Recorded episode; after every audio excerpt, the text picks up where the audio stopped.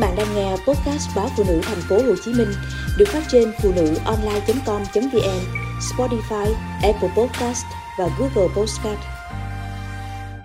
Biết sống sao với người siêu nhạy cảm. Sống với họ, những người siêu nhạy cảm, bạn sẽ biết thế nào là vạ miệng. Nói gì cũng sai, làm một đằng thì bị suy diễn một nẻo mà nẻo nào cũng dẫn đến bất hòa, chia rẽ, bi kịch, làm ơn bắt oán. Trên đời này, có ông chồng tốt bụng nào không một lần can thiệp vào chuyện dinh dưỡng của vợ? Vậy mà, chỉ vì cản vợ ăn miếng chả giò đầy dầu mỡ và bột, trong bữa tiệc cuối năm, tân đã gặp hòa. Đêm đó, sau khi trằn trọc, vợ tân thủng thẳng nói anh thấy em mập lắm, đúng không? Em mập đến nỗi không được ăn uống như người bình thường nữa. Tân chưa hiểu mô tê, thì vợ anh đã lập tức ví dụ bằng chuyện miếng chả giò ban chiều. Cô miêu tả rành rẽ lại phân đoạn gấp thức ăn mà anh đã quên bén. Xong, cô đúc rút nhanh gọn. Anh mặc định vợ quá mập, nên sẽ vô thức ngăn em ăn bột và dầu mỡ. Đã vậy anh còn chưa bao giờ trực tiếp góp ý, mà chỉ lặng lặng kiểm soát em. Quả thực, hầu hết các ông chồng có vợ nhạy cảm đều trải nghiệm nỗi oan giống tân như cơm bữa. Nguy hiểm nhất là những lần đi mua quần áo cùng vợ. Khen cũng không được, chê cũng không xong. Lỡ khen bộ áo mới nhiều quá, sẽ lập tức bị hỏi, bộ bình thường em mặc đồ xấu lắm sao? Còn lỡ thật thà chê cái vai hơi chật. Phần eo hơi xấu sẽ được nâng lên thành eo em hay eo áo.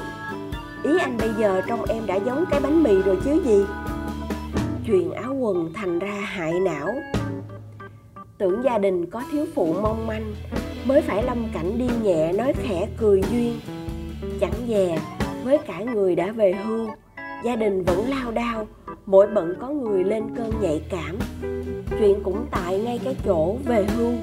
Hôm đó, vợ chồng U60 đưa đứa con trai và một bầy cháu gái đi dã ngoại.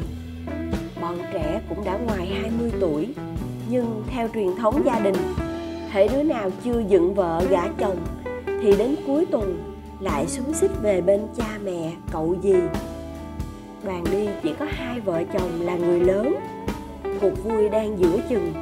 Bỗng dưng đứa con trai phát hiện ra cái bếp chuyên dụng mang theo, bị thiếu mất cái vỉ nướng.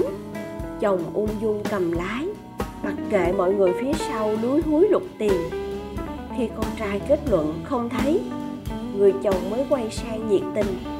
Hay là mẹ mày mang thiếu? Hẳn là vậy rồi.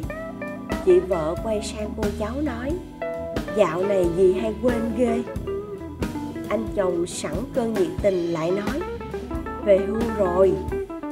Nhưng anh chưa dứt câu. Chị đã quay ngoắt qua. Ừ tôi già rồi đó. Đứa cháu gái phì cười với câu nói bỏ lửng của giường tuy phanh gấp, nhưng đã muộn. Chị vừa xử đẹp ông chồng xong, thì quay qua cô cháu. Sao con cười cợt dễ dãi vậy? Dượng nói như thế, mà con cười theo là xúc phạm gì? Cô cháu lập tức thanh minh. Đứa con trai cũng vội bên em họ, khỏi một pha oan ức. Chị bụp luôn con trai. Hai mẹ con bùng lên tranh cãi về sự vô lý của mẹ và sự hỗn láo của con. Cuộc vui vỡ tan tành.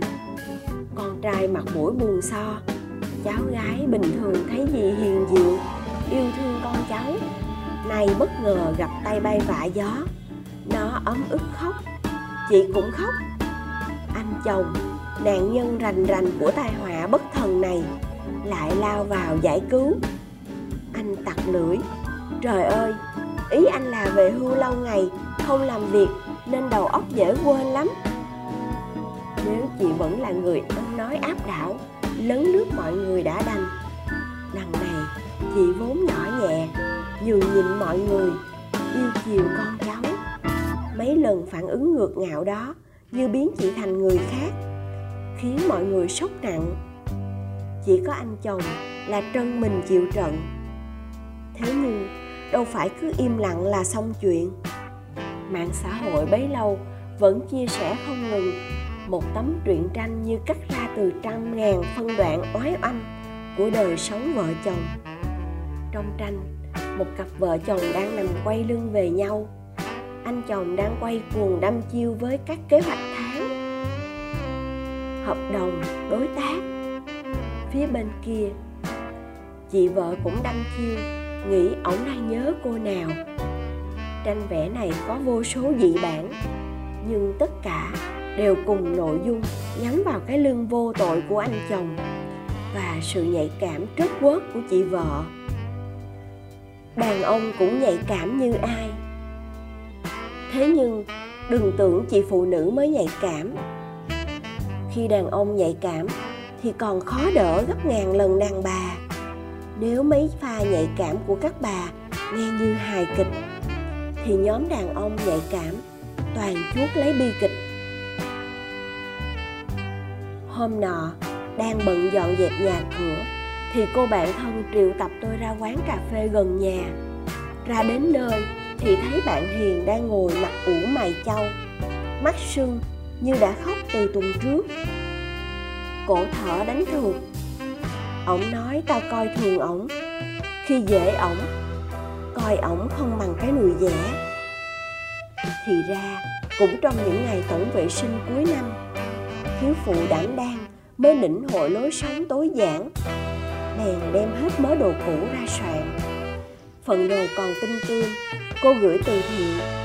Mớ đồ không thể tái sử dụng, cô đem lau nhà. Tối hôm trước, thấy cái áo của mình trong sọt rác. Anh chồng hỏi ra, thì được biết cái áo rách vai ba năm không mặc của anh đã được vợ dùng lau nhà trước khi vứt vào sọt rác? Anh không nói không rằng suốt một ngày một đêm hỏi gì cũng không trả lời. Cô bực bội bảo chồng coi thường mình. Anh chồng chỉ chờ có vậy. Vội bảo, chính anh mới là người bị coi thường. Rằng, vợ anh coi anh không bằng cái nùi dẻ. Triệt để hơn, anh bảo, cái nùi dẻ dùng lau nhà xong, còn được giặt phơi. Còn cái áo của anh, dùng lau nhà xong thì vứt thẳng vô sọt rác tôi ráng ghim cái phì cười.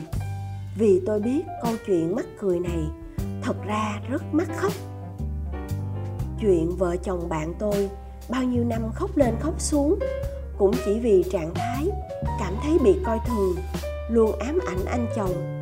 Lần đầu cô nếm mùi chính là trong bữa ăn gia đình đầu tiên sau ngày cưới.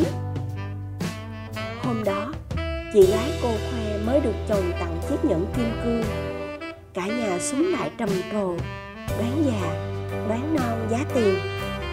Bạn tôi cũng hồn nhiên tham gia. Ngày đêm đó, cô bị chồng khép tội, coi thường chồng quá đáng. Vì trước mặt chồng mà cứ luôn miệng khen chị mình sướng, khen anh rể cưng vợ. Cô như té ngửa. Dù ra sức giải thích, cô vẫn cảm giác chồng không thực sự được giải tỏa rồi cái cảm giác ấm ức cứ như lẳng lặng chìm sâu giữa hai vợ chồng. Cho đến một lần, cảm thấy bị coi thường khác của anh. Cô mới đầu còn sốc, nhưng về sau, cô cũng dần điều chỉnh, cắt bỏ dần những câu nói đa nghĩa, tránh né những ứng xử dễ bị suy diễn, thành coi thường chồng. Nhưng đến lượt cái bi kịch lùi dẻ này, cô phải ngửa mặt kêu trời rằng quá sức chịu đựng. Rõ ràng, nhạy cảm quá đáng là một thuộc tính quá phiền nhiễu. Có thể sinh ra những hiểu lầm, những kiểu suy diễn, dở khóc, dở cười. Sống với người siêu nhạy cảm, như sống bên một quan tòa đồng bóng. Giữa lúc đang nói ý đẹp lời hay, vẫn có thể bị kết tội ngang hông, oan thấu trời. Nạn nhân của nạn nhạy cảm thường chỉ biết sống chung với thiên tai, chẳng có quy luật, và mọi dự đoán đều tám phần sai số. Nhưng sâu chuỗi lại diễn tiến của từng ca bệnh, lại thấy mỗi nhân vật có một đề tài nhạy cảm rất nhất quán. Người thì mẫn cảm với chữ mập và các từ vựng liên quan. Người thì mặc cảm thua kém. Người lớn tuổi, người thất nghiệp hoặc rất lầm lỡ thì như có thù với những gì gợi nhắc đến sự vô dụng. Phụ nữ hầu hết đều rất nhạy cảm với phạm trù xấu đẹp. Đặc biệt, khi một cô gái đẹp đi ngang một cặp vợ chồng, thì hầu như mọi cô vợ đều bất thần trở nên siêu nhạy cảm. Thôi thì ngay cả trong nội tâm, mỗi người cũng có một điểm chết bất khả xâm phạm. Qua bao phen bão táp tơi bời thì cũng nên dụng công định vị điểm chết trong tâm tư của bạn đời để mà tránh, để còn ăn đời ở kiếp thiên hạ thái bình. Bằng không, cứ một bên nhạy cảm, một bên thi gan, ngoan cố chạm vào vùng chết thì có chết cũng ráng mà